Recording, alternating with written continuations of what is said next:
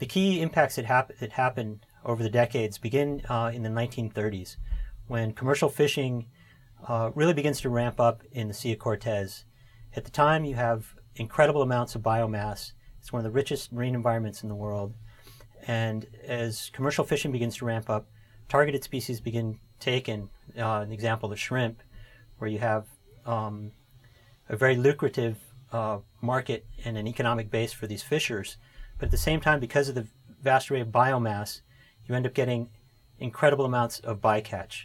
So during this period, 1930s, 1940s, on average, for every 30,000 tons of shrimp, they were catching 200,000 tons of bycatch. All that uh, biomass slaughtered, thrown over the side of the boats, and it was just this massive waste.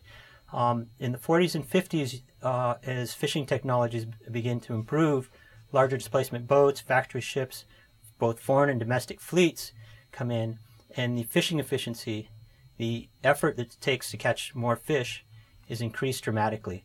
And so, from that early period up through 1970, landings, fishing landings, continue to increase up to 1970 when things start to really um, hit an apex and begin to first top out and then decline during this period um, leading up to this the ni- mid 1990s, as the Gulf continues to re- receive these tremendous fishing impacts, um, you start to get the uh, the first um, populations, human like settlements, first towns grow to cities, and as these cumulative impacts begin to take place, both fishing and then terrestrial, you start losing wetlands.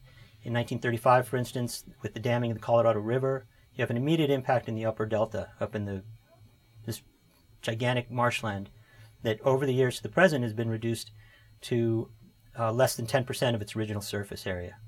Uh, the other thing that happens is that um, big global development uh, actors begin to take um, notice of the possibilities in Baja California. The first uh, big event that happens is in 1994 when the Mitsubishi Corporation, in partnership with the Mexican government proposed building the world's largest industrial salt facility on the shores of Laguna San Ignacio.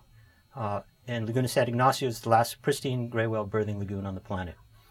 Um, this became a global battle. The biggest NGOs were there.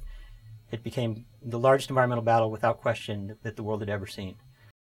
The future of the peninsula and the sea, both are now inextricably linked. They've always been.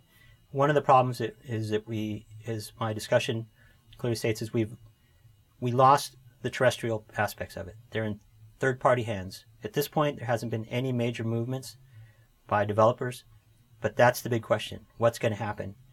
And the key to success is going to be for environmental environmental groups, NGOs, individuals, all these stakeholders, communities, artisanal fishers, commercial fishers, and even the Mexican government is going to have to come to the table in a new and responsible way to lay out a new game plan for sustainability in fisheries, in coastal development, in um, the way that everything is um, approached in a holistic manner, instead of this kind of individual kind of parks and this opposition that has gotten us into this into this very difficult situation.